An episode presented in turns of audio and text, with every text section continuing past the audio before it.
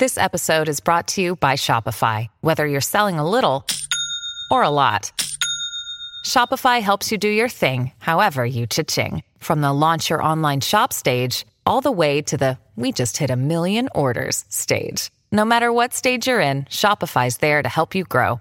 Sign up for a $1 per month trial period at shopify.com slash special offer, all lowercase. That's shopify.com slash special offer. Hello, everybody. I'm Montgomery Jones, and today's featured Wikipedia article is Irish Nationality Law. Irish nationality law governs the acquisition, recognition, and loss of Irish citizenship. The law is primarily based on the principle of jus soli, which means that a person born on the island of Ireland is automatically an Irish citizen. Additionally, those with Irish descent, either through their parents or grandparents, may also be eligible for citizenship. The article provides an overview of the different methods of acquiring Irish citizenship. Irish citizenship can be obtained by birth, adoption, descent, or through naturalization. Birthright citizenship is granted to individuals born on the island of Ireland, including Northern Ireland, regardless of their parents' nationality. The law also extends citizenship to children adopted by Irish citizens. Persons with Irish ancestry can claim citizenship by descent, but specific rules apply depending on the generation of ancestry. Regarding naturalization, the article explains the requirements for individuals who wish to become Irish citizens through this method.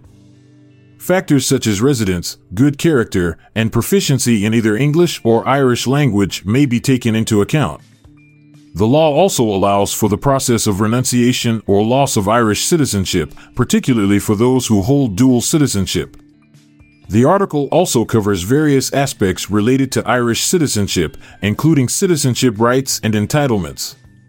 It discusses the rights of Irish citizens, such as the right to live and work in Ireland, participate in elections, and travel with an Irish passport.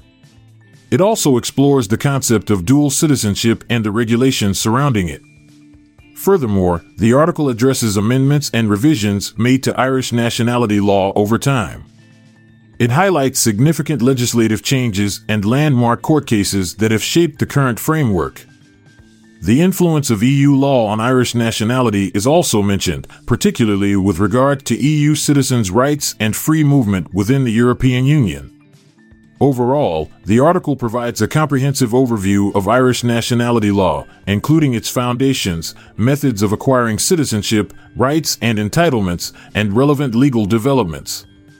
It serves as a valuable resource for individuals seeking information on Irish citizenship and the legal framework supporting it. I'll be back this time tomorrow with another featured article. Thank you for listening. This podcast was produced by Klassic Studios with information sourced from Wikipedia.org. We donate to the Wikipedia Foundation,